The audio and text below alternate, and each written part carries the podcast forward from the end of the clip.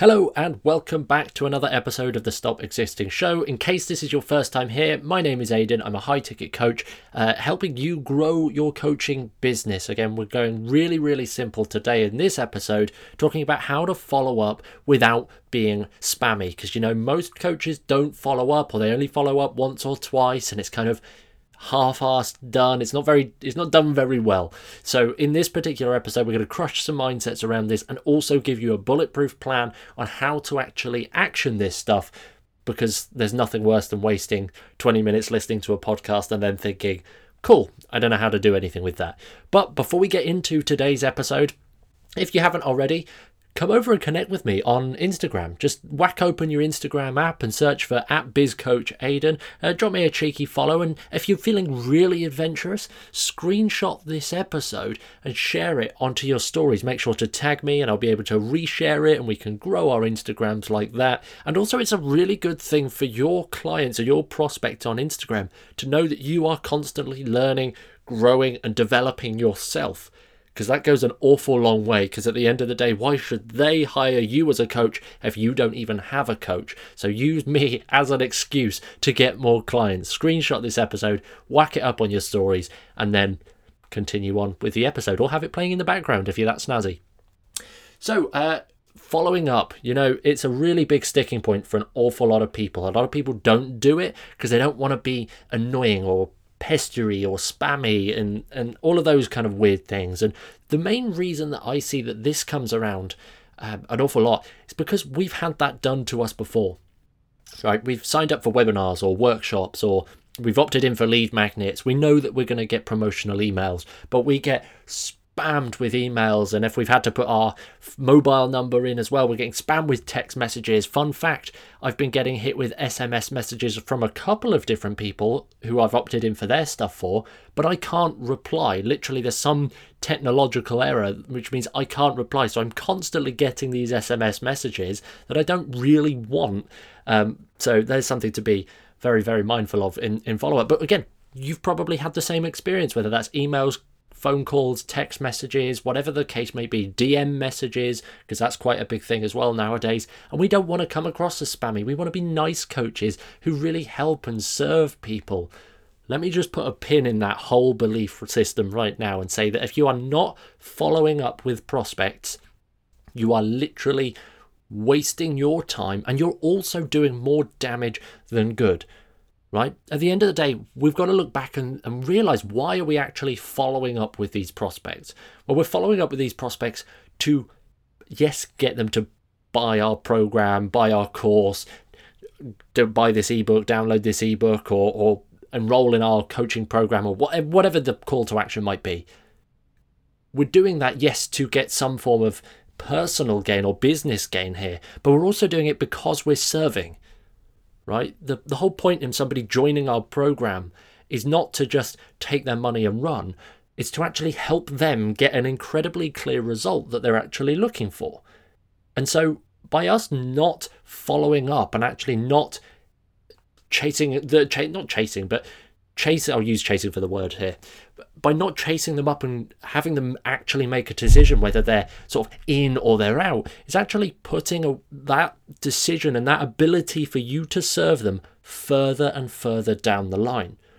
Right? It's actually pushing your opportunity to help people further along. So your simple belief system right now saying, "Oh, I don't want to follow up because that's a it's spammy and makes me feel weird," is actually doing more damage to your clients than just asking to make a decision, right? And that's all that good follow up actually does. It doesn't pester people to join your program, it simply gets them to make a decision whether they are in or out. Simple as that. They can come back later if they're if they're out for now, but that's all your follow up should be doing. So, how do we actually do this in some non-spammy ways? How do we we can't surely we can't just message them every day hey, do you want to buy my thing yet? Hey, do you want to come and join us inside the thing yet? Of course not. That's the direct route to being spammy. And here's why it's all coming from the exact same angle. Do you want to buy my thing? Do you want to buy my thing? Versions of, do you want to buy my thing? Here's where you pay. And that's why it feels spammy. So, number one, the first major result that we can actually flip onto our follow up to significantly improve it is to start using different angles. Start talking and using different types of messaging in our follow up process. Right? It's not harmful to actually share a case study, for example, and say, hey, look, this is what one of my ex clients did or somebody I worked with. This is what they did. This is what we implemented for them. This is what the results were just being open and saying, hey, did you have any questions? Sending an extra video that explains the full blueprint of your program. Doing things like this is also incredibly useful to actually lead with that value and not say the same thing. Not, do you want to buy my thing? Do you want to buy my thing? Do you want to buy my thing? It's actually proving that A, your thing is credible, you are credible, you're actually there to serve, you're actually there to be valuable, right? By doing that, we're eradicating this whole belief system around, oh, you're going to do spammy follow up because you're not. Right? You're not. You're not just saying buy my thing, buy my thing, buy my thing. You're saying different things in different ways, using different messaging. Right. So here's one other thing that we can start doing, which if you're not already doing, this will just be a game changer for your entire business, not just your sales and your follow up, etc., etc. But it's to use different mediums. And what do we mean by mediums? Well, it's quite simply a, a mode of communication. For example, email is one medium. Direct messaging, DMs on Instagram, is another form or another medium. Picking up the phone and giving them a ring is also another medium, right? All of these are different mediums that we can leverage and we can tap into during our follow up, right? And what I've found is that the most effective types of follow up leverage those three that I mentioned emails, direct messages, and phone calls where possible. Even just the first two are going to be a game changer for you because it's so streamlined. It feels effortless. If you're only following up by email, for example, and that's the only way that you're following up, it's very easy for your prospects to just not open your emails, to just delete your emails, or to just open them but not do anything with them. Right? There's no communication there. So being able to check in and have just genuine conversation through DMs is also a really great opportunity because we're building that relationship and we're also not showing that we're all about the sales, right? We're all about closing a deal. Um, like it doesn't have to be as simple or as boring. I'm going to say boring as opening up the email, sending them an email to say, "Hey, do you want to buy my thing yet?" and then dropping them a message to say, "Hey, do you want to buy my thing yet?" and then a couple of hours later, because you haven't had a reply, you pick up the phone and call them and say, hey, do you want to buy my thing yet? Like, that is the fastest way to piss people off.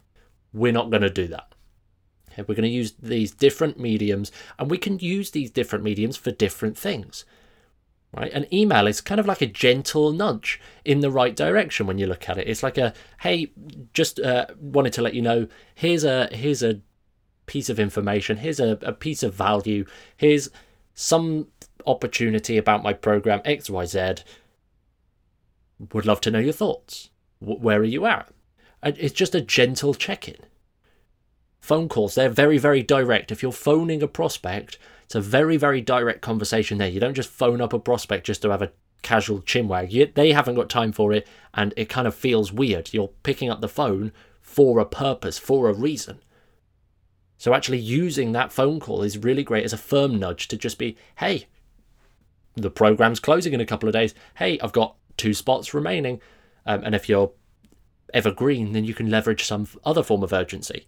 But actually being able to pick up the phone then and make that uh, that commitment towards a firmer nudge of hey are you in or are you out you're more likely to get an actual response if, if they pick up the phone which is great now when it comes down to direct messages well you can again if you're unless you're dm closing which for most of my clients and most of the people that i work with we don't dm close but you can if you are then that's great Usually, if you're not DM closing, then you can use the DMs just to keep up relationships, just to continue engaging with their content, to continue sharing value or having whatever conversations you were having beforehand. And occasionally, if they're just not replying to your phone calls or to your emails, they still haven't made a decision, well, that's when you can jump in in the DMs and just say, "Hey, have you ha- have you made a decision?" and go from there.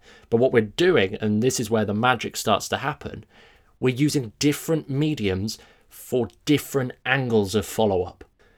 Right, this is where the real, real magic happens when you're following up with different things and different messages and different um, opportunities and different angles with those different mediums in play, two or three different mediums in play, you're surrounding your prospect ethically, ethically, you're surrounding your prospect there and actually absorbing them into your world, which is helping to speed up the decision of a yes or a no.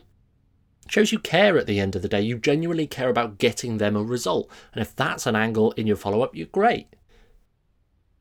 Right, so there, there, there's just some uh, ideas. Again, I, I wanted to try and kind of throw these ideas to you and let you run with them. If you'd like help implementing any of this stuff uh, in terms of getting my tools, my templates, this literally the stuff that I use in my businesses, drop me a message over on Instagram at BizCoachAidan and I can talk you through some stuff. But the important thing here and the, the important mindsets that we're talking about here is that if you're worried about following up because it feels spammy, it's probably because you're thinking of following up in a spammy way. Let's ditch that. Talk about your program in different angles. And look, two case studies can mean very different things, right? You can do a case study from somebody who is uh, had tremendous results talking about one specific element of your program and how that changed their business. Maybe you could talk about another case study who implemented something slightly different and has had massive wins in their personal life. That's two very different angles that you could talk about when it comes to following up your prospects instead of having to go one at a time with absolutely everybody saying, hey, this person did this thing, do you want to buy my thing yet? Hey, this person did this thing, do you want to buy my thing yet? We can talk about different elements and different components of what it is that you're helping. The final thing on this that I will say is that you need to know when to stop following up. Right? It's easy for us to sit here and say, oh, we can follow up, follow up, follow up, follow up, but there's going to be a time where we can just call that completely quits. We don't need to keep following up. And that's either going to be one or two situations. One, they've made a decision. They've either jumped, bought your program, or they've said, no, not right now. In those positions, you don't need to follow up anymore because the follow up has done its job, got the decision in your mind and in their mind too. The second option is when a certain predetermined amount of time elapses. For me, that's 14 days, and with any form of sales interaction that I have with people, uh, for example, on sales calls in particular, I'll give people 14 days to make a decision. That's usually enough time to have the conversations they need to, juggle their finances if needed, have a little think about whether it's really the right option and whether I'm really the best fit for them. They get to make all these decisions over the course of 14 days. And then after that, I'll call it quits. I'll stop following up uh, about this particular program or this particular author or whatever the case may be, they can go on their merry way. Or stay in my world, stay engaging and keeping up that good relationships because now just isn't the right time for them. And that's something I highly recommend that you guys do as well. Actually, have this predetermined follow up and let the client know because it adds a level of time urgency that unless you're uh, your program is closing or you've only got two spots left or whatever the case may be, unless you've got a, a legitimate deadline in place, this is really nice to actually help people make that decision uh, if they need extra thinking time on a call or after a call or after hearing about your program etc etc so there you go um, if you want help actioning any of this uh, reach out drop me a message on instagram at bizcoachaid and come and have a conversation with me about this because i really want to know what did you like about this episode? What didn't you like about this episode? Where can I improve this podcast? Again, this is like early doors of this podcast, and I want to make this one of the most valuable resources for coaches looking to raise their rates, grow their business, and actually achieve more and live out the dream that they're actually after. That's a personal mission of mine, and I want this podcast to be useful to you. So, if you have any thoughts, recommendations, ideas, reach out on Instagram, drop me a message. I cannot wait to hear from you. Uh, best of luck and go and get following up. You deserve it.